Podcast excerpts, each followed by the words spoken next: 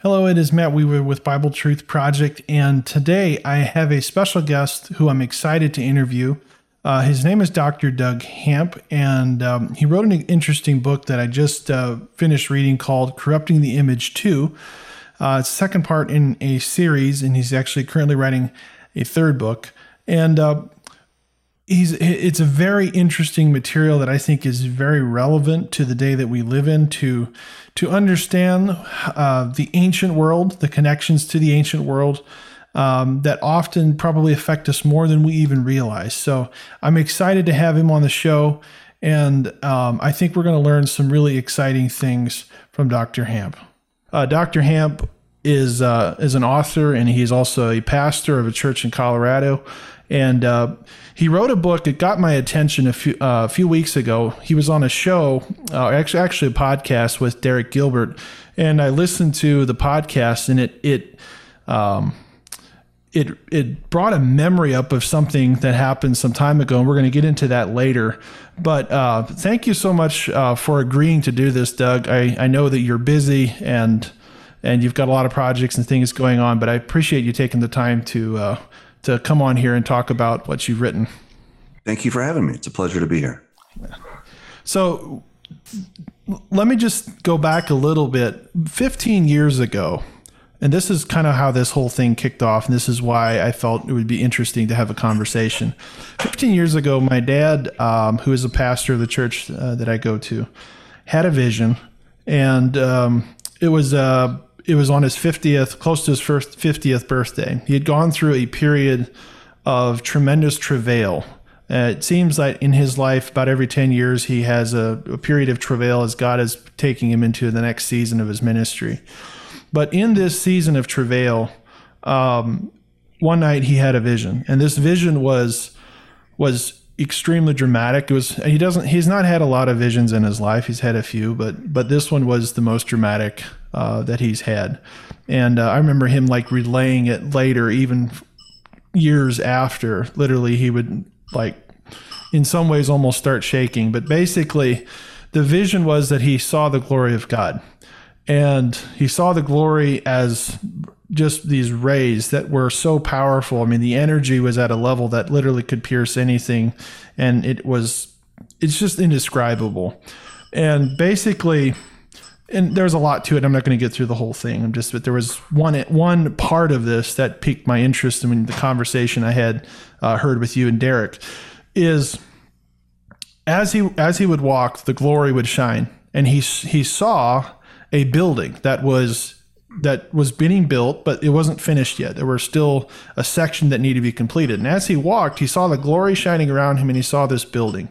When he stopped, all of a sudden the glory disappeared and he saw bleachers that were propped up in front of that building and it was full of people conservative people uh, from just all sorts of different you know denominations et cetera that were on those bleachers covering up this hole in the side of this building and as he then he continued to walk the glory would shine the bleachers would disappear the people would disappear and he'd see the building as it is again unfinished and he he stopped several times, and every time he would stop, the glory would stop. Every time he'd start walking again, the glory would would start again. And ultimately, he came up to the corner of the building, and there was a huge cornerstone, and he leaned against that. And as he leaned against it, the glory the glory continuously shone. Now there was a lot of um, messaging, I guess, that the Lord was showing him for the season that he was in in that time. But what piqued my interest is that he describes actually seeing. Um, uh, what we would call Satan or Lucifer, uh, which is a bad translation, I understand. Uh, but he sees him, and this is what piqued my interest. He described him, and just for lack of, um, I guess, terms or vocabulary understanding, trying to describe what he saw, he described him looking like a giant ostrich. And hmm. the color, his color, he just says, is like oozing green, like toxic just venomous toxins coming out of him. I mean, it was just he, the picture he describes is just absolutely toxic, but just oozing this this this toxin. But he described him looking kind of like an ostrich, but that was the closest thing. He, There's nothing really that he could you know um, kind of relate it to.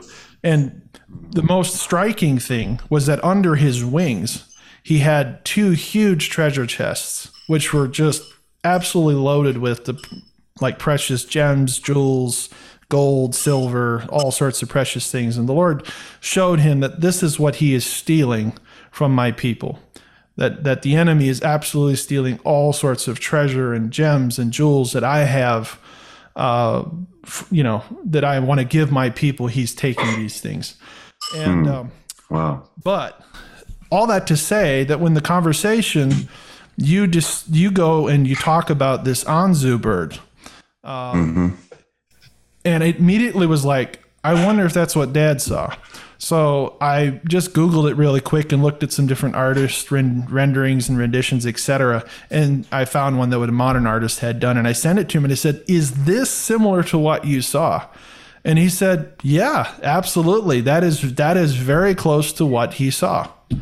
So from that point, now now you had my curiosity. So I got your book, read the book, and it was absolutely it, you know it's it's an amazing piece. You know I've I've uh, Thank you. I've been to Israel half a dozen times. I've not spent the time as that you have, but I've been there half a dozen times. Uh, I've been to Jordan a couple times. I've been, you know, Egypt, that stuff too, and um, and some something that has hit me is that many times in the West we're very ignorant of the worldview of the region. So, for instance, we know Abraham came from Mesopotamia. He comes out of you know the Sumerian kingdom or Sumer, and uh, the mythologies that originated from that kingdom literally influenced almost every religion on the face of the earth. But it's pivotal because in that time frame, God calls Abraham out of that and chooses Israel for his people and his nation. The rest is history. So I'm going to kind of step back now and let you fill in. But I don't know what what, what are your thoughts on on what I told you about the uh, the Anzu? I mean, I, do not claim to be an interpreter of dreams. Uh, I find Daniel and Joseph are better at that than I am. Um, I can barely understand my own dreams, but you know, it's fascinating. You know that uh, that he would have such a, a vision, um, and that you know this this bird. Just so people understand, you know, I, I personally wouldn't call it a bird. Uh, it looks more like a lion to me with wings. Yeah. But but that's what they called it. You know, they call it the Anzu bird, and so you know we have to go with that. But you know, there, there's so much happening behind the scenes on this spiritual level that I think, you know, it's it's really easy for us to kind of, you know, go to church, we go in, we do our thing, we talk about Jesus, and we leave, right? And nothing wrong with that, but there's so much more to the story. You know, the Bible is just replete with information about the spiritual realm. But you know, you have to kind of, you know, you've got to thread your needle as you're going through the Bible to to find these things and then to, to collate them so that you can really have a, a better picture. And I'll tell you, it blew my mind when I started going back. And I started with a question: Why would uh, the Book of Revelation refer to Satan as the great dragon? And like, okay, he did, but why? Like, why is that such a term? And and then as I started looking into these things, and I found that the woman that rides the beast, well, she's there in color Right. in uh, the ancient Near East. I mean, bold, br- brilliant colors, and you see the beast, Right. which uh, you know. So there's one, and I have it at the beginning of my book uh, of this this woman who's on the back. Uh, I don't know if people can kind of see that, but yeah, Eh, it's hard to see. But um, so that woman that's on the back of that beast, that is Inanna. That's the queen of heaven. And the beast that she's on is the Anzu bird. And uh, when you're talking about having venom and all this different stuff, well, that's exactly what this Anzu bird, or this winged lion, this chimeric creature has, is it's spewing out uh, this, this venom, this toxic venom out of its mouth and uh, and so that's what the ancient world was calling a dragon. You know, we sometimes think of the Walt Disney kind of dragon, you know, or something like that, and that's a variation on a theme for sure. But it, you know, the the dragons back then were a bit less dinosaur and more chimera, right? And you know, and and really, when you start looking at the description of the the cherubim in the book of Ezekiel, right? Because Satan was one of the cherubs, right? He was one of the cherubim Uh, he was the anointed cherub. And so we see these four different faces. And in, in Hebrew, the word for face is panim. Uh, so the, the word face is actually plural. So you have faces, not a face, right? And that seems foreign to us. But when you start to think about it, you're like, oh, yeah, that makes a lot of sense. I have tons of faces, right? right. Got my happy face, I got my sad face, and all these different things. And so I wear lots of faces every day. And when you start looking at the, the different descriptions of what Satan uh, has looked like through the literature, you begin to see that he has the face of a lion, he's got the face of a bull, the face of an eagle, and the face of a man. And they're all more or less summed up in this Anzu bird. And then as the iconography evolved over the centuries, we find that he then goes from being this winged lion to then being a bit more of a centaur uh, still the same basic creature. And then he has two heads, one the head of a man, and then the other one the head of a lion. And and it's astounding when you look look at and compare Revelation chapter nine of the creature that's going to come out of the abyss. It's exactly the same as Nergal, who is the god of the underworld, which is yet another manifestation of Enlil, who is Satan, right? So all roads lead back to him. It, it really is amazing. Well, I had, you know, this last winter, there was a group of us from church, uh, all that have been to Israel, just just wanting to study more the prophetic word and getting into it in a in a deeper way, and going through that material again, and then when I was reading in your book the different things that it describes, um, you know, as far as making the connections to the images, you know, it, it's so uh, to me, it's so clear the connections that you draw to these ancient Mesopotamian creatures. I mean, there it is. Like you, you talk about the Queen of Heaven. I think uh, Inanna, and it, it's you know she's represented in many different cultures, different ways, but it's the same spirit, I guess you would say. Um, or or Enlil, you know, gets translated, etc. It goes into the, a lot of different faces, and then the ultimate seed, if you will, uh, which Genesis three fifteen, which is a, kind of a you know the the really original prophetic uh, verse in Scripture where God really lays out what it's all about. That, right. that there'll be a conflict between seeds, and ultimately, the ultimate seed of humanity will fight against the ultimate seed of uh, Satan, and you know will be overcome that way. But you just dig into some of this material and bring so much clarity to it. You know, I've I've read you know Dr. Heiser's works on you know a lot of his books and different things. Uh, I even gone back and uh, uh, two years ago I had an atheist friend who wanted me to read some Sitchin just because he thought that would be helpful. Uh, and you know, and before that I've read Flood Legend stuff, Epic Gilgamesh, that sort of stuff. So I was you know semi familiar, but nobody really had put this imagery together. And when you overlay it with what prophecy is describing, like for instance, Daniel, the four-headed beast coming out, and or Revelation, for instance, all the different images, you can actually show pictures of what these things look like. And I've never seen really anybody do that before, and I'm sure they have. I just not seen it. It was astounding to me. Thank you. It was astounding to me as well. you know, um, it's one of these things that you sort of have an idea of where you're going, but you don't really know until you start on the journey. Right. And, um, and, and that's, you know, I had this, a basic sense that I might find something back there. But when I, when I, again, when I really started looking at Ishtar, the queen of heaven, yeah. and I'm like, wait, I know that there's you know this iconography from back then and then i just started uncovering all these other things and i'm like my, my mind is blown right here you know and um, and it was amazing how I I discovered that Enlil. So just so people understand, Enlil is the name of Satan. Okay, where do we get this? You actually find it in um, in the book of Isaiah and Isaiah 14, where it says, "Oh Lucifer, son of the morning." Right, that's what we typically have in English. Yep. But the Hebrew there is Halel, and Halel goes back to the uh, Akkadian Elil, which then goes back to the Sumerian Enlil. Now, for people that have no idea what I'm talking about, Sumerian or Sumer is the same as Shinar in your Bible. So if you go to Genesis chapter uh, 11, where it talks about how Nimrod well, 10, how Nimrod uh, established his kingdom. And then, of course, in chapter 11, you have the Tower of Babel, right? All of that was done in the land of Shinar. So Shinar just means the two rivers, uh, uh, which then becomes Sumer in the Sumerian language. And then, of course, it becomes uh, Sumerology and all this other stuff. So that is the cradle of civilization. That's as far back as we can go with written history. And there's a lot of it. And this, according to the Bible, is where it started out. So Satan established his kingdom there.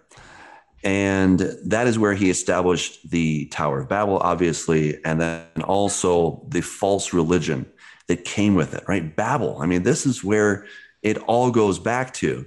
And as I was, I, I taught through the book of Revelation about one and a half years ago. And, you know, it, it I kept wondering, like, why are these symbols here? Why do we have these weird symbols of a woman riding a beast? You know, I've heard that it was talking about the Roman Catholic Church or that it's New York City. Right, and sure. I, you know, I thought, well, I think they're part of the problem. Okay, I'm not saying that they're innocent, but I don't think they're the they're they're not the sum total of what we're talking about. Right? There, there's much more, and it wouldn't make sense that you know John's having a vision and he's somehow seeing New York City. I mean, it just doesn't make any sense you know so i went back and i'm like all of the answers pretty much are found in the area of mesopotamia which uh, have different names the ancient near east mesopotamia sumer all this different stuff but it all goes back to there. So when we're going to interpret these symbols and there are many symbols in the book of revelation we have to go back and first understand what it means. And i use the analogy of a of a, a, a a traffic light, right? So for everyone who's who's uh, been raised in a place where they have cars, and if you've taken driver's ed, you should know that a red light means stop, green light means go, and yellow light. Well, we're still deciding if that means go faster or slow down, right? But uh, but we but we know these symbols because we've grown up with these symbols, and you know we're like, well, red light, of course, it means stop, obviously. But to somebody who did not grow up in a civilization with cars, they'd be like, "What do you mean a red light means stop? I don't get it." But to us, it's very, very obvious. And and so once we understand the definition of the symbol, then we can then we can act upon that red light. It goes from being being just this this um, abstract symbol to now being very something concrete where I have to do something about this. And that's the same thing in the book of Revelation.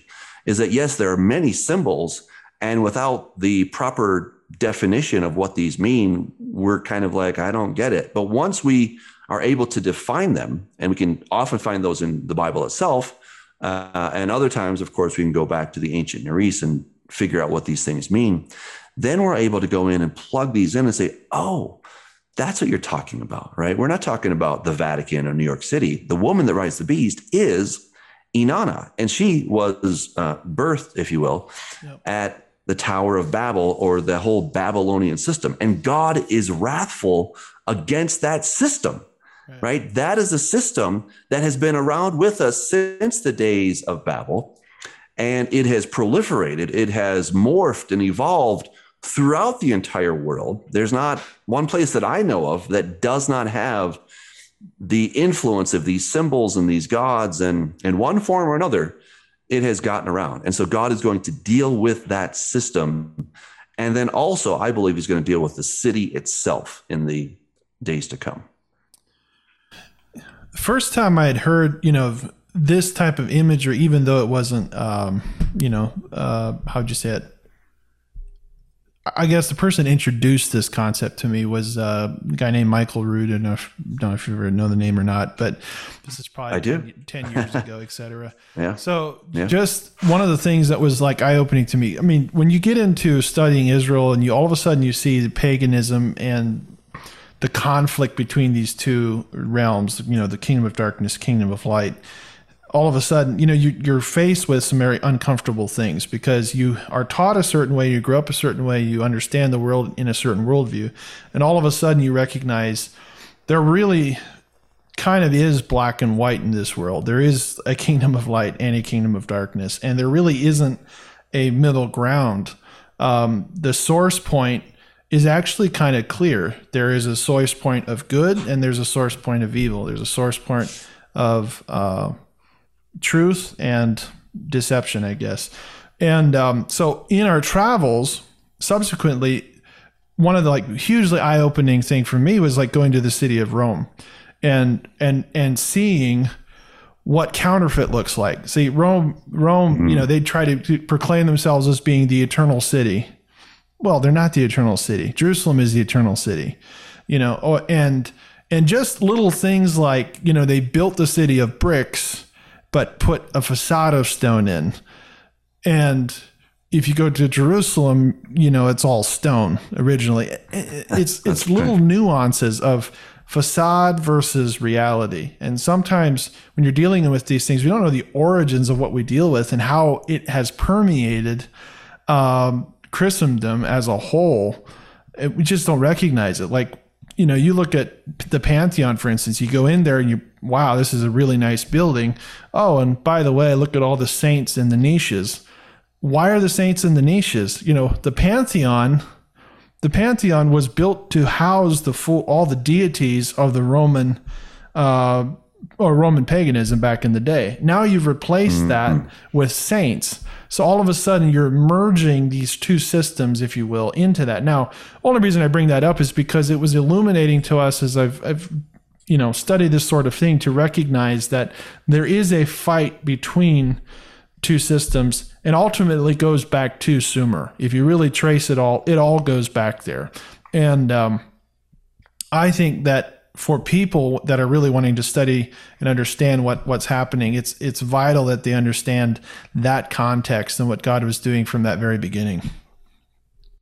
Absolutely, absolutely, and you know that's one of the things I really bring out in the book is that there was this battle going on, and you know a huge uh, buzzword is authority. So, you know, sometimes people have asked, well, you know, if God was going to send Jesus to die for our sins, why didn't he just do it immediately yeah. right after Adam and Eve blew it?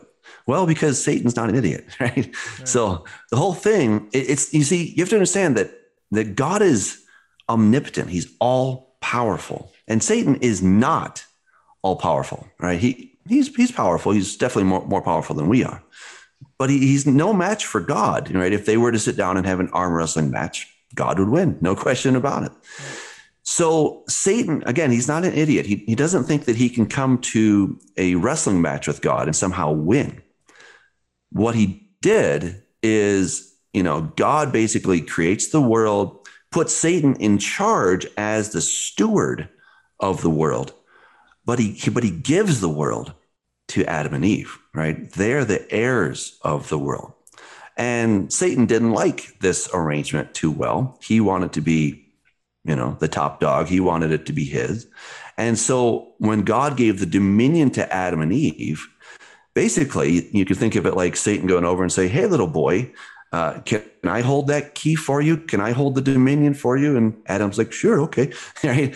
And and once Satan had it, he's not going to give it back. Now, he knows that God is righteous. God will never tell a lie. That is the one thing God cannot do. Hmm. He cannot lie. Yeah. He will not lie. He will not violate his own righteousness. That's against his very character to do such a thing. And trust me, Satan is standing on the word of God, right? He is believing that God will do what he said, that God is not a man that he should lie, nor a son of man that he should repent. Satan is standing on that promise because that's what gives him his power, is that he has authority.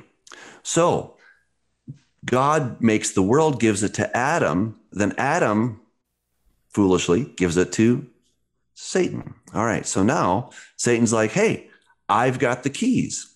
In fact, what we find in the ancient uh, Near East is that Enlil held the tablet of destinies that gave him authority over the affairs of man. It gave him the ability to decree fates. This is a big thing, and he makes a big thing about it.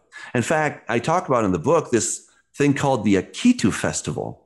I'll tell you, uh, when I discovered this, I'm like, you've got to be kidding me. This is crazy, right? But in the Akitu festival, uh, the earthly king would dress up and pretend to be uh, either Enlil or, or, often it would be his son Ninurta, uh, whose name means Lord of the Earth. And so he would he would pretend to be um, uh, Ninurta, and then he would bring the good news. That's the word that they use, the Busurat Salmi, which is the the good news of peace. I'm like, again, this is crazy because it's the same phrase that we see in Hebrew, uh, the Busurat Shalom. So here you have the same phrase that's being used, and the good news is that Ninurta had killed Anu, who is the creator god, and he's bringing this good news to Enlil. And you're like, wait, why would this be good news? Well, because they don't like the creator God. That's the whole point. They don't like him. And so Enlil then says, Look, I have the Anu ship. I have the power and the authority of Anu. The creator God, he's dead. And now I have his authority and his power. Those are now vested in me. And then I will give those to whoever I want. And then that's called the Enlil ship. And so then Enlil then gives this to Ninurta, and Ninurta is said to be his son. Right. And, and that's a whole nother story about Nimrod. But but we see in this festival that Enlil is is basically bragging. He's like, look, I got God over a barrel. You know, look, I'm not the creator God. I never said I was. But I pulled a fast one on the creator God. And now I have the tablet of destinies. Ah. I have the, the thing that gives me authority over the earth. And what's amazing is that when Jesus came, he did not challenge that statement. Yeah. Satan took him up onto a high mountain and said, Look, all this stuff has been delivered to me. All these kingdoms, they're mine, and I can give them to whoever I want. If you'll just bow down I'll give them to you. Glad Jesus didn't do that. That was really good. But Jesus wasn't like, yeah, whatever, Satan, come on. We both know that you don't have such a thing. Jesus did not challenge it right. at all. And because uh, it's true. In fact, we see in many places where he talks about the God of this age, the God of this world, right? He's got nothing on me. You know, he's going to be judged, and all this different language that Jesus uses to speak about. But the only way that Satan could be judged, because he had the keys of, of death and Sheol, death and Hades, the only way was to overcome him and beat him at his own game.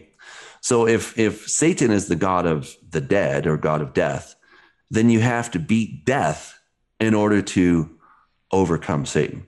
Yeah. And that's exactly what Jesus did. I mean, this whole thing is a cosmic duel between God and Satan. Again, it's not that Satan has equal power, but he usurped God. And that was one of his favorite titles. He's the usurper, hmm.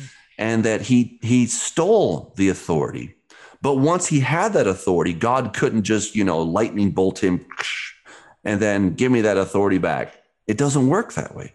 That would be unjust, and God is not unjust. He's righteous. And so, in order to get back what had that which had been um, forfeited by Adam, he then has to become a son of Adam and he has to die. You know, again, not all this was cl- absolutely clear from the beginning, right? All Satan knew is that there was this prophecy of doom that I will cause enmity between you and the woman, between your seed and her seed. You will strike his heel and he will crush your head. So this was hanging over Satan for thousands of years. He doesn't know when when this seed of the woman, this promised one is going to show up, right? So he's like, "Man, I better get ready. I better make sure that I've got my my game ready to go." And I think this is why we see the uh, incursion of the Nephilim, right? Satan's trying to get ready. He's trying to prepare and to make sure that his reign of terror will continue indefinitely. Right? Again, he knows that God is smart, right? He, he knows that. he's not messing with some weakling. And that if God has said that he's going to reclaim the earth, then he has in real intentions to reclaim the earth.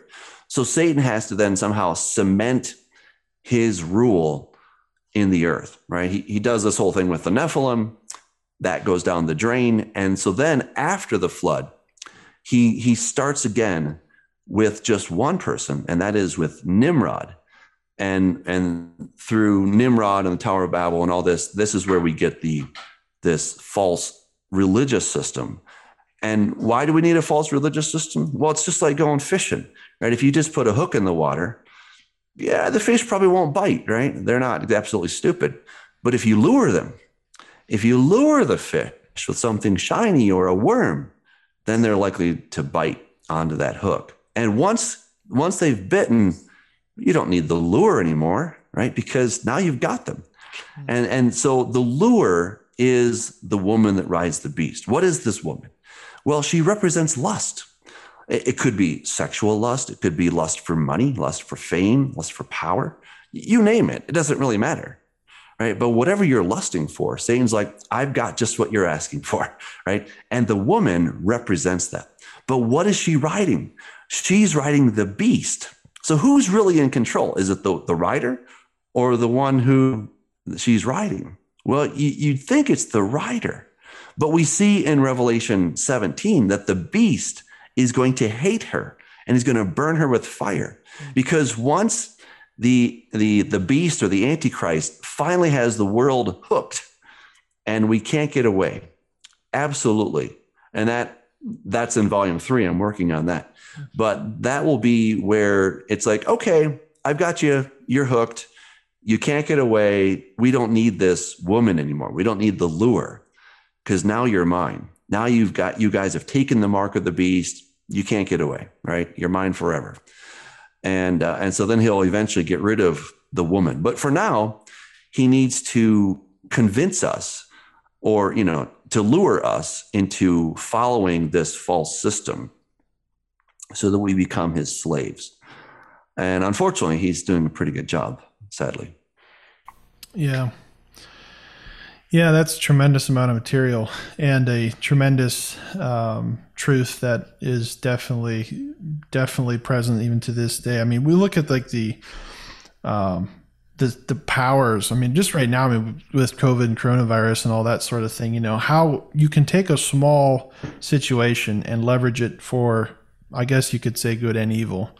Um, it, it's given the opportunity Satan will use whatever he can to do as much evil as possible. So let's let's get a little bit. So Mount Hermon, this uh, Mount Hermon connection, and uh, Nimrod or Ninurta, um, you kind of, I guess there's a lot of different names there. So there's you know Nimrod, Ninurta, Hercules, Heracles, all basically you're tying to being the same person, and then the Mount Hermon event, which is uh, Genesis six and and uh, First Enoch as well. Um, mm-hmm. In your mind, and you also you talked about this uh, inscription, and this is kind of a unique uh, discovery that you had uh, written about in your book as far as connecting the uh, what's it called uh, the stone. I can't think of the name of it. The the stone that was found. Talk, talk, talk to us about that a little bit. Well, yeah, I mean it's just the Mount Hermon inscription. I yeah, don't yeah, okay. know that it has a name that's necessarily. But uh, so this this inscription um, probably from around, well, somewhere, it's a Greek inscription, let's put it that way. And it was found in 1869, I think it was, by Charles Warren. Okay. And uh, so then it was taken to the British Museum, and um, he translated it. The British Museum translated it, and then later on, George Nickelsburg uh, from Harvard University translated it. And you know, I had kind of been hearing about this inscription, and I was like, I really want to see it for myself uh, because you know, where is the Greek? What does it actually say? So I finally was able to trace it back to George Nickelsburg, and he said that his translation was according to the command of the great and holy God, those taking an oath proceed from here, or these t- proceeding from here take an oath. And I thought, well, that's interesting, but why would it say holy God, right? It doesn't make sense because the holy God is the God of Abraham, Isaac, and Jacob. And he certainly did not tell them to come down. Who are they? Well, if you look at uh, First Enoch, there is a record there of these, uh, you know, roughly 200 angels led by uh, Samyaza who came down and they took an oath uh, which is what the, the mountain means. Hermon is a cherem. It means to imprecate yourself or to take an oath saying, I'm going to do this or else, right? And, and, and that's what, that's how the mountain was named, uh, is this whole idea of an oath. And, and so we see this going back a very long way. And so this this inscription was very interesting. And I, I, went back i looked at the greek and i i was struck by the words and holy kai hagios are not in the text. And i thought this is weird because i know that george nickelsburg is an excellent scholar so i would never you know call into question his his scholarship and yet i kept looking at this thing and i'm like this doesn't make any sense because it just doesn't say that and so i discovered two words uh, the first one is bo, which I trace back to be a prefix meaning bull or ox. And that is very much in line with what we see as far as the descriptions of who Satan is from the cherubim, right? One of the faces of an ox. Uh, then we see uh, numerous depictions of Satan as a bull. Uh, he's also called the bull. We see it in many writings that he's known as the bull, the bull of heaven, etc. Uh, so I was like, and I felt comfortable with that. And then the other word uh, was this word batios.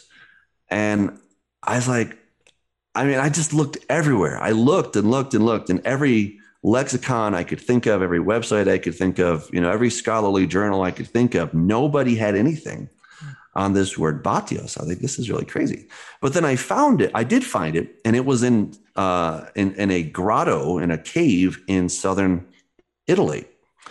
And I, I was just like, wait, this word, I've only found it two places in the entire world. And um, why would it be on top of Mount Hermon and then also in a cave in Italy? Well, you know, long story short, I, I discovered that it's related, it, it was an epithet for Zeus. And what was interesting is that the scholars in Italy, they thought it must be some kind of a, a local epithet, right? So, um, but you can only have a, a, local epithet if you have a place, right? Uh, so, you know, if you have the Dallas Cowboys, you first have to have Dallas, right? You can't just have the Cowboys. You've got to have the Dallas Cowboys. And that's how it works, right? So we cannot have uh, Zeus Batios if there's no city known as Batios. And there wasn't. I looked at the maps and all the literature and there was nothing there.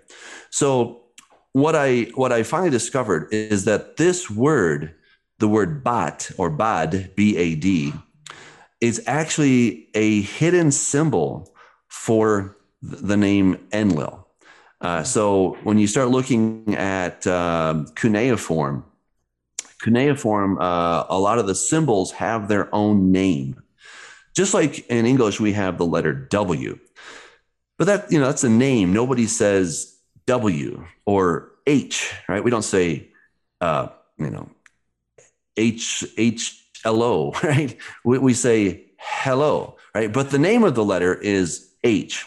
And, and the same thing with W. So what we're talking about here is this this ancient symbol that has a name and you don't pronounce the name but this name then became a uh, a syncretism it it became a, a common symbol that the scribes were using to describe enlil to describe uh, dagon and the other uh, the other um, um, you know shared features that you have the other aliases of of Satan in the ancient world. So I, I got kind of excited about that. And for me, what this does is it shows, it really proves that here you have a, a Sumerian loanword in a Greek document talking about Satan, right? So this isn't just some whatever kind of thing, but it, it proves that this has to be talking about Satan because this word exists in no other place, right? The only explanation is that it was taken from Sumerian, it was then Hellenized, and it was put into this inscription. And the scribes understood who they were talking about, but nobody else would have understood who they were talking about.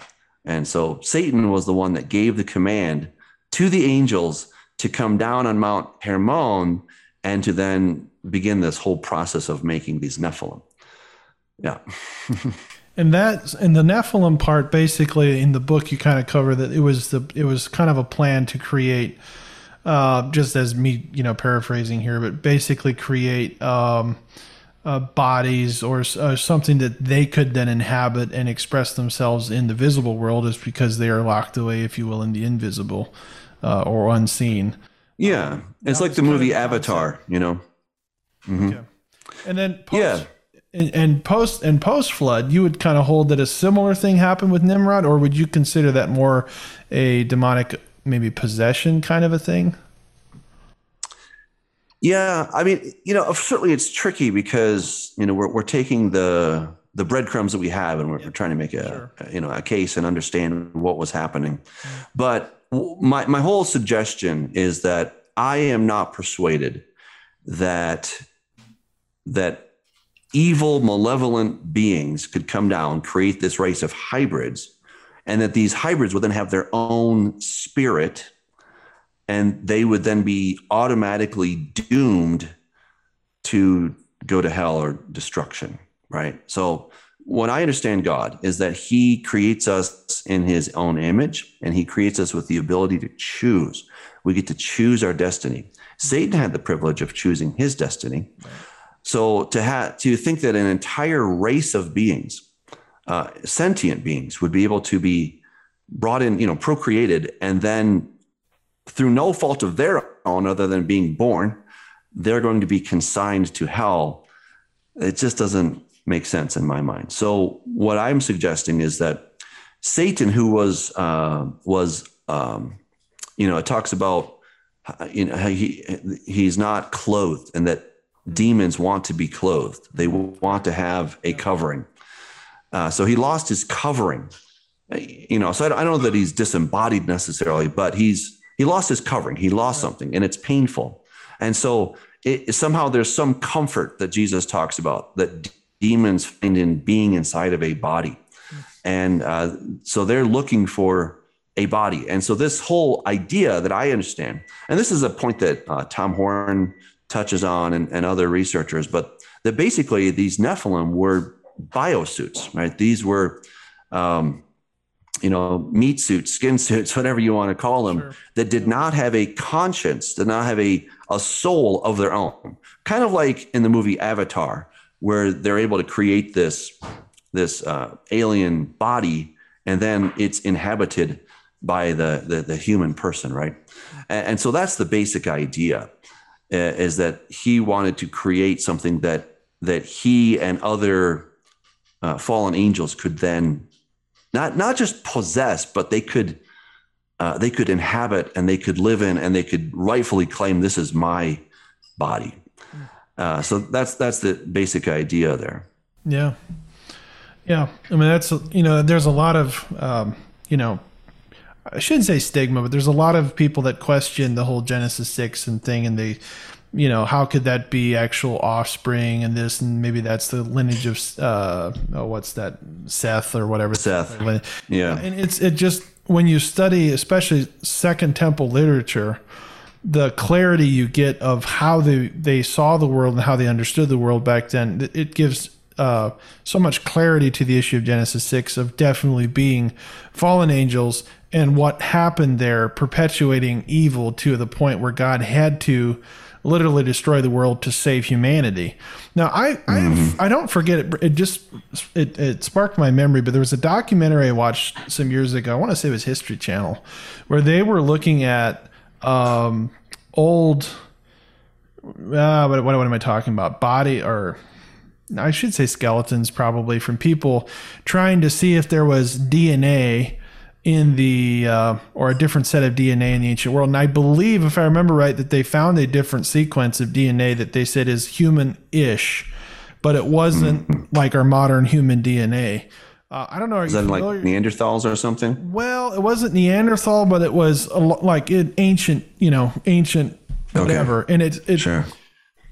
Again, I should look it up because it's literally probably been ten years ago when I when I saw that material, but uh, it it sparks the memory that you know I think in the world that we live in today we're so primed uh, to start to see these things come to fruition. For instance, you know, we have the the CRISPR-9 technology, the gene editing and you know, gen- genetically modifying stuff. We just literally what week and a half ago the whole monkey human uh, embryo thing right. that they were pulling off. I mean, literally yeah. we're living in a time when that technology that seems to have existed in Genesis is kind of coming back and now they're talking about raising organs with human animal mixtures, cell stuff, and mm-hmm. fusing that with human. I mean, right. we're there. Like we're we're in the middle of this. I know, and, and, we don't even like. Yeah. It doesn't. It just seems like oh, this is just science. You know, this is this mm-hmm. is well, who's inspiring this stuff? Like who, who,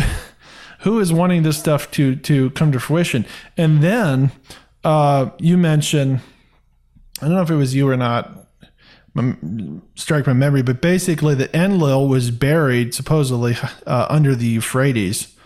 Um, Gilgamesh. Yeah. Gilgamesh. Gilgamesh. I'm sorry. Gilgamesh. Yeah. What mm-hmm. if, what if some of this stuff would start to come out, you know, and you would take DNA and you would try to revive that sort of thing? Like it's not beyond the scope of mm-hmm. feasibility in our world you know, in the next hundred years, perhaps that some of this stuff could happen. I mean, they're talking about doing it to dinosaurs, to woolly mammoths. Oh yeah. Uh, you know, yeah, they're trying to do this. I don't think we need a hundred years. I don't think we need a hundred years. I mean, it's it's happening at breakneck speed. Right. You know, there was an article that came out in 2019 about a man named Chris out of Reno, Nevada. He was uh, he had leukemia, and so he got a bone marrow transplant from a donor in Germany. And uh, so he had some friends that were working at a uh, at a uh, a laboratory, uh, you know, like the the crime scene investigation laboratories, right? And um, I'm I'm blanking on the word there, but the um, they what they did is they they took samples of his DNA before he got the bone marrow transplant, and then after. And so shortly after, they discovered that his blood cells were those of his donor and then about three or four months later, they discovered that pretty much all of his DNA had the signature of his donor. And especially wow. what's amazing is that his his uh, sperm hmm. was not his; it was that of his oh. donor. and crazy. I I'm like, okay, that's crazy, right? So, right.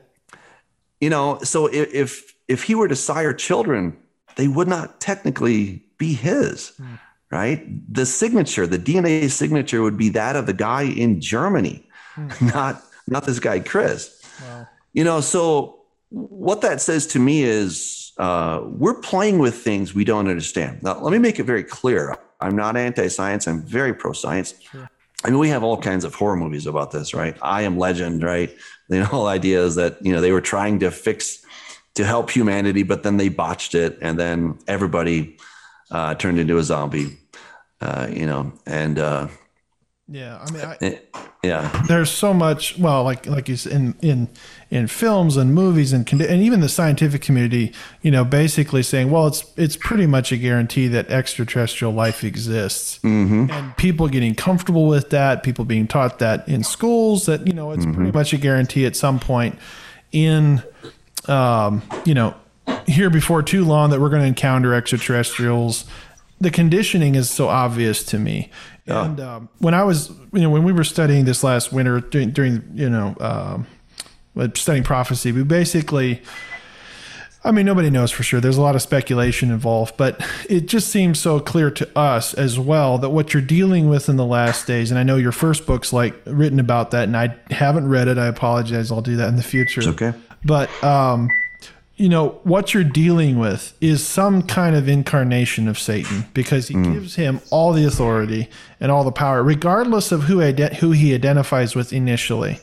So mm-hmm. initially, he could come from you know who knows, like you know, if you take Daniel, you know, eleven or whatever, you could say King of the North, that kind of imagery or whatever, or Daniel eight, you could say the east west, that whole that whole stuff. But regardless of that he's the ultimate um, he's the ultimate i guess offspring you would say of satan himself and i personally believe and this is just my opinion that really what he's fighting over his ultimate objective is one final play for the davidic throne Um, it's why he centers around Jerusalem. It's why he's interested in Jerusalem. Why he's interested in the temple is because it is the it's the last place that he might be able to like literally, you know, if you believe in the coming messianic era, okay, the 1000 Mm-hmm. years, Uh, where he rolls the dice and goes for it.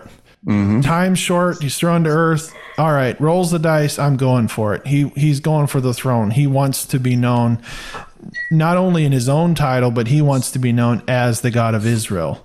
Um, along those lines. Now I understand there's some complexities there, but I Sure. I see that at least in part that's the goal. yeah. And then you, you know, I picked up on the imagery that you had as far as uh, the Nimrod connection. I mean, Nimrod. So a lot of people look to like Antiochus or Antiochus Epiphanes as being a type and shadow of the Antichrist. Frankly, I think Nimrod is a far better candidate. Uh, when you brought that out, it was just like that makes a lot of sense to me. Um, that that he could totally be the, the type for that. So, all right, now we're back. I think we're good. So basically, you know, Paul in Thessalonians talks about the lawless one. And it's kind of an interesting term. Not that I'm an expert or a scholar, but it caught my attention. And a few weeks ago, I was going through the book of, uh, well, First Enoch, and it talks about lawless ones. Uh, of course, it's a translation, not original, but this concept seems to have come from that. And, you know, we often think of Antiochus maybe as being a, type of Antichrist, but you mentioned, you know, Nimrod, a resurrected Nimrod, a the one who was, is not, and uh, will be. I think if there's if there's Will ascend out of the abyss. yeah, correct. That to me makes a lot more sense because you have this connection to the activity of Satan, like Paul talks about in Second Thessalonians, activity of Satan. So when you know the activity in the ancient world, all of a sudden it's well, it's connected to the activity of Satan and lawless ones. In the mind of a first century Jew, you're dealing with probably Nephilim, that sort of material in their minds, more than you're dealing with an Antiochus, as bad as he was in their minds, they're thinking more further back. Well, it, it's certainly hard to say what they were thinking uh, in regards to that. But what we do know is that um, that Nimrod became a Gibor, right? So that is huge. And there's so much packed into that little statement. Hmm. First of all, the, the first thing to understand is that Nimrod is not his given name. You know, Nimrod means let's rebel. What parent's going to name their kid "Let's Rebel"? It doesn't make any sense, you know. I mean, Let's even even well, even evil parents want their kids to clean their room, you know. so you can rebel against those people, not against me. All right, you know. So and and so what we find is that in when we go back to Akkadian, we find that uh, Nin Urta literally means Lord of the Earth right? So it's like, wow, you know. So then what happened is the Bible took that, they took that title, Nin Urta, Lord of the Earth, and said, no, you're not the Lord of the Earth. You just think you are. But we're going to call you what you really are. But it but what's so amazing is it maintained the same root letter. So when you think about Semitic languages, it's always about root letters. So it, it took the same root letters, Nin Urta, and it just took the the N, the R, and the T, and then you can swap those out for a N, R, and a D or a Nim road. You can put it, you know, so the N and the M are the same, and then R and D, R and T, they're the same. So then it becomes Nimrod or Nimrod in the Bible. So now he's known as the rebel, but that's not his name. That's merely a title of what he's like, what he did, how, what his actions were like. He was the rebel. And this rebel became, he did not start this way, but he became a Gibor. And when you look at that in the Septuagint, they translate it as Gigas. Gigas means giant. And it was very well understood what that word meant. This was a son of earth and heaven. This was a hybrid. Uh, this was a demigod. And so he becomes this demigod. How does he become a demigod? Well, scripture doesn't tell us. It just says that he did. It just says he became a Gibor. And so I went and I looked at uh, what Satan did with, with uh, Judas Iscariot is that it says that he entered him, right? So he's, he's possessing Judas. And now Judas still has uh, the, his right mind. He's got the faculties of his mind, but now Satan is controlling him. He's doing Satan's bidding. Why would he do this? And he's also known as a son of perdition. That's kind of interesting.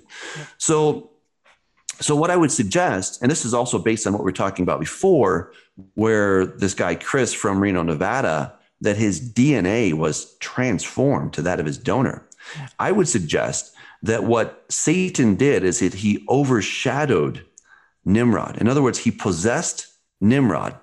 And if he were to possess him for a long enough time, and this is where I'm hypothesizing, but if he were to continue this, this, um, this relationship, that it's possible that Satan would be able to impart his DNA into Nimrod so that he somehow became a Gibor right? Because he's known in the ancient world, this Ninurta, he is known as the son of Enlil, right? He is the the the uh, the definitive son of Enlil. He's the one who is carrying the tablet of destinies given to him by his father Enlil.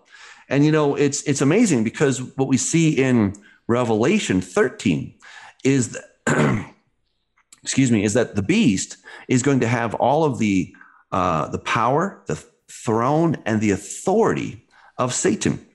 I'm convinced that Satan doesn't like to share, that he's quite selfish. I think that's kind of what he's known for, is being a bit selfish. Sure. And so, you know, for him to give his power, his throne, and his authority to somebody, mm, I don't think so. That doesn't happen every day. This is something very special. This is a very unique relationship where Satan still is the one pulling the strings, not the human that he's giving it to. And so, what I would suggest is that Satan needed Nimrod, and Nimrod basically believed the, the sales pitch hey, you'll become a god, you'll have all these powers, you'll live for a super long time, you'll be known as the hero forever and ever. And someday, you know, I'll try to resurrect you or something like that.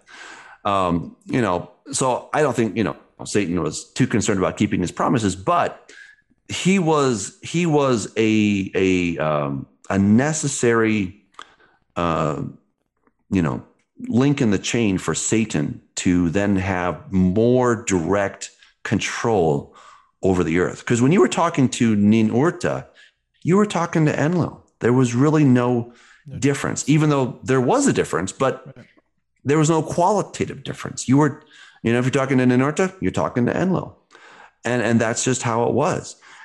And, and, but what's also amazing is that Enlil uh, then became known as, he was also known as Martu, who was the god of the Amorites. And remember, we were talking about his logogram, that his logogram was Bad, and that's what we found on that, that inscription. Well, guess what uh, the, was the logogram for Martu, god of the Amorites. Bad, right? It's that same symbol.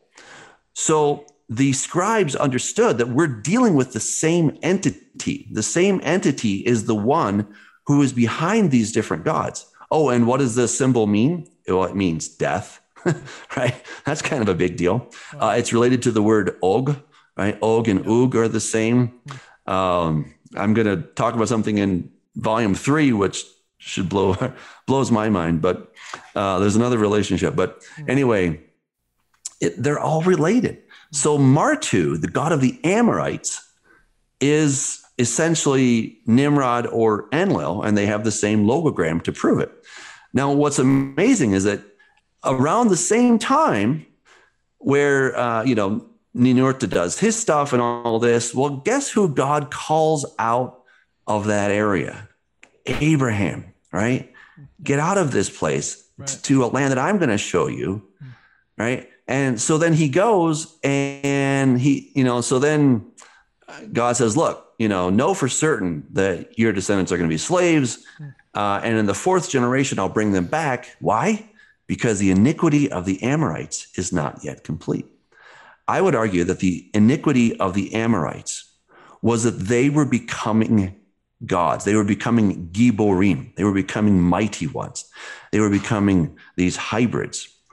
And, you know, so Satan starts with Ninurta, and then somehow he's able, either through a procreative process or through somehow an overshadowing process, he's able to pass on uh, this this hybrid DNA to these other people, so that by the time the children of Israel come out of Egypt, they come back to the promised land and Satan has a housewarming gift for them. Hey, surprise, you know, here's all these these Amorites or, you know, because the Amorites became known as Nephilim. They became known as the um, you know, as the giants. Was it Anakim or not, not necessarily? The Anakim, exactly. Yeah. Right. The Anakim, the Rephaim, these are all known as hybrids. Yeah. And this is the housewarming gift that Satan left for them right? Because look, Satan Satan doesn't know the future. I think he's probably playing four dimensional chess, and he yeah, can sure. uh, he can he can make pretty good analyses of what's going on, but he does not know the future. He can only prognosticate what the future is going to be. Just like we don't really know the weather tomorrow, but we can make amazing models about the weather tomorrow, right? And we only know the weather tomorrow tomorrow. then we know the weather, but Today we can we can really prognosticate. So Satan can forecast what's going to happen. And so he's been forecasting, you know, as to what's happening. And he's like, oh, you know, my nemesis, my arch enemy, God, has now called this guy Abraham, and he's going to take him to this place called Canaan. I know where that is.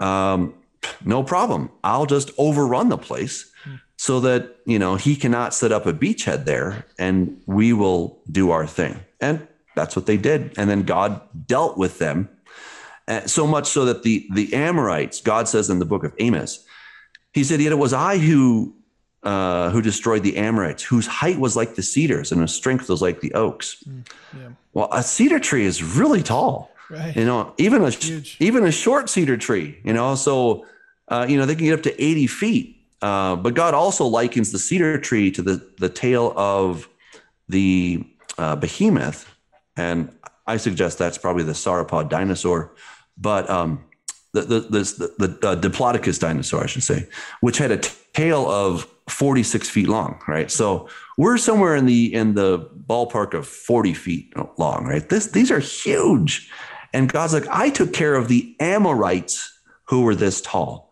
So this tells us that some pretty crazy stuff was going on. Also, you had the two king of the Amorites. One of them was Og, king of the Bashan.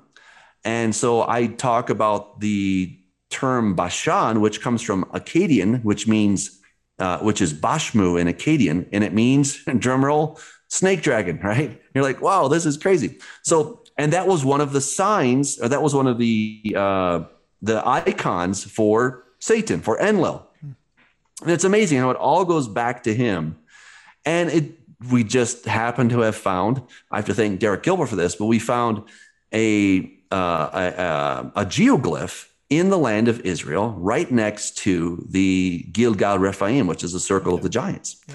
You know, so when you look at it from Google Earth, you can see this snake, this big geoglyph snake on the earth, and it's in that same vicinity as Bashan. It's in the land of Bashan. So Bashan means snake dragon, right? And this is, of course, where Og was hanging out. Mount Hermon. This takes us back to Mount Hermon, where that was um, that was kind of like the um, you know the the, the headquarters uh, for for Og and these other kings of death of the, the, Rephaim and all this other stuff. So, I mean, it yeah, it blew my mind when I was just like, what? That's all connected? Crazy you know, the first time, it, uh, first, this is of course 10 years ago and, or 11 years ago when my dad's first trip to Israel, went up to the Golan Heights and, uh, and at this time we didn't really know a lot of this stuff. You know, we just, we just weren't around the material. And, um, but he made this comment when he was going through the Golan Heights. He said, there's something about this place that it must be that all wars that have ever existed have come out of this place. Like he just sensed a, I, I mean, it was kind of odd that he said it, but he just like, there's something about this place that all wars came out of this place somehow that hmm. something, something is up here or whatever. Uh, that, yeah, he just said it just, I mean, it just sensed that. I mean, it just has this has this feel of death that you know that he Wow. that he sensed, and he, I remember him speaking that. That was long before you know I really understood what was going on. Hermon and even Bashan meeting you know Serpent and all that good stuff. Uh, just didn't make the connections. I mean, so he wasn't speaking in oh you know uh, having knowing this saying it. He didn't know. He just was driving through, and it's just like well, there's something going on up here uh, and he sensed that. And if you you know you realize Caesarea Philippi, even to this day, for me, if I go there, it just I almost don't even want to go up there. It just Oh wow. Yeah. there's just a darkness there. You know, I've Yeah. of course you go to the top of I've been on top of Hermon as well, but like when I go to Caesarea, sometimes I'll just send people just you go up there and look. I just don't know. I don't even know if I want to go up there. It just Yeah. it's just so much evil so such a dark history and really the spirit that we see even working in, in today with abortion uh, et cetera. Like it's just the same just bloodthirsty spirit that wants to kill off the offspring for the sake of uh, of of uh, what do you want to call it? Fertility or you know choice or whatever it is. And it just it's just such a i don't know. I still i just still feel that when i go to Yeah. these places but yeah. Yeah. well, we're Well, gonna- you know, it's ultimately the the kingdom of self.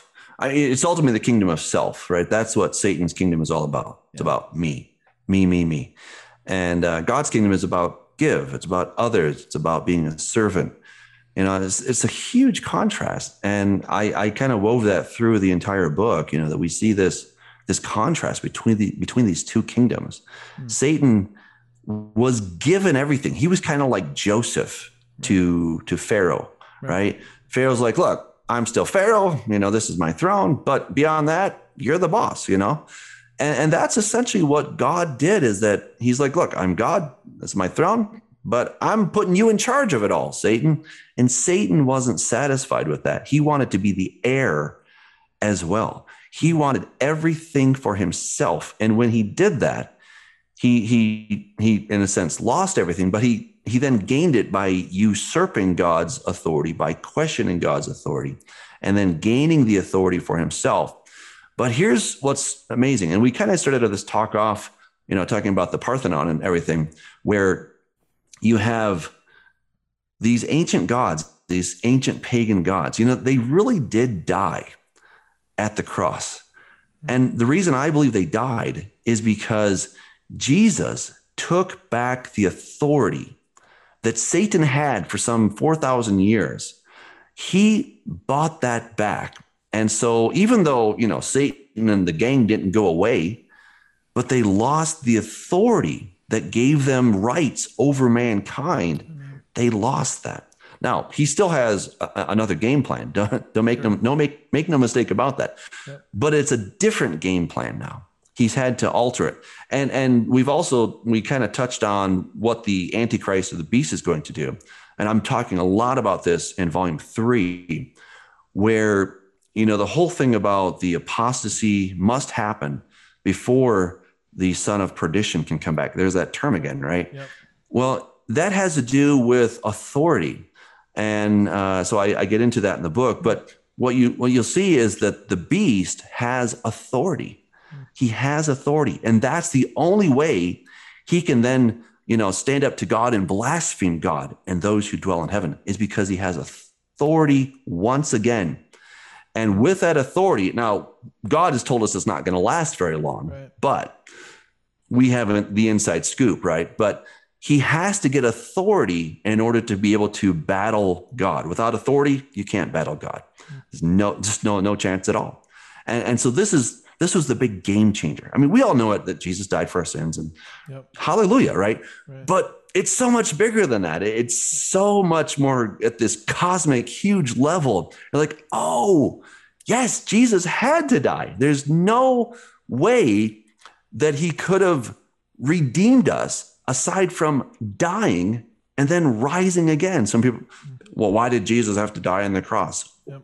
well you know it was it just for my little sins well that's part of the story it's part of the story but there's a much bigger story to understand so my responsibility as, a, as an individual is to uh, confess my sins repent of them and acknowledge that what he did on the cross was sufficient to save me. So hallelujah for that.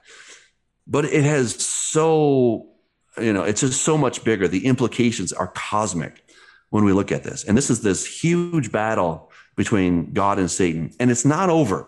Satan's not going down without a fight. He is going to fight tooth and nail to the bitter end. And uh, I'll be talking about that in Corrupting Image Volume 3. That's awesome. Well, we're almost out of time here. Uh, I don't want to hold you uh, longer than need be here, but uh, give us a little bit of just some references. I know you have so you have a website, books, and all that sort of. So just give us some information about your ministry, etc. Uh, before we wrap this up. Yeah, so you can go to douglashamp.com.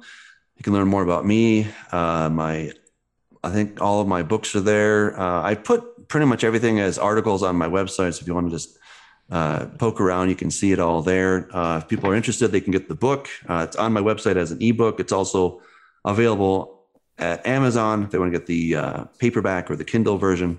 So, Corrupting the Image Volume 2. If they want to get Volume 1, I would encourage that, of course. I think that really sets the foundation. Um, and then I'm the pastor of the Way Congregation in Lakewood, Colorado. And so if people would like to join us, we'd love to have them. Uh, every Saturday we meet at 10:30 a.m. for worship, and then we start the teaching around 11:15. And um, so it's messianic flavor, and uh, I teach through the Bible. Uh, you know, from Genesis to Revelation. I love the whole thing. I love Yeshua. I love Jesus. And um, yeah, so that's that's pretty much it. So then go to the waycongregation.com for more information about that, or then go to my YouTube channel, youtube.com forward slash Doug Hamp, and they can find my videos there. That's awesome. And I would encourage you guys. I've been having a lot of fun listening to the roundtable, uh, prophecy roundtable that you've been putting putting out there. And uh, John, uh, John is it John Hall? John Haller. So he's yeah. a fellow Ohioan. So you know, he, he okay. literally is about probably an hour and a half from where I live. So I, some someday I might have to try to meet up with him sometime. It'd be a fun conversation. So anyway, you know, go Buckeyes. anyway, very cool. Thank you so much uh, for the time for taking the time to do this. I know, you, like I said, you're busy. My dad being a pastor, I understand how challenging it can be to take time and do some of these things. So I just thank you and bless you for for uh, for doing that. So uh, thank you. My pleasure to be here. Thanks again for watching. I hope you enjoyed this show. I certainly did. And um, something that I think all of us can take away uh, from all of this is when we study prophecy, look, there's always elements that we don't understand. We don't see the full picture. God, He sees the full picture, and in His time, He will reveal to us what His plans are fully. But until then, prophecy does uh, does shine as a light in a dark place, so that we are not um, left in darkness, not knowing what is happening. And so when we have uh, bits and pieces like this, I mean, prophecy is this beautiful mosaic that God puts together, and bits and pieces that we get, um, I think, make such a huge difference to us seeing ultimately the victory that Jesus will have when he returns and comes back. And I, I think for us, it gives us hope that God has not forgotten us, not forsaken us, but that He has a process. And there's a process to this. And in due time, He will certainly overcome uh, the evil one. And we will be resurrected and uh, live the lives that God really wanted us to live from the beginning. So that's it for this program. I invite you to join us for more programs. And uh, if you have any comments or whatever, I'd be happy to uh, reply to those. Again, keep them cordial, keep them civil. And uh, if you want to write to me, you can also uh, contact me through the website. So blessings to you and have a good one.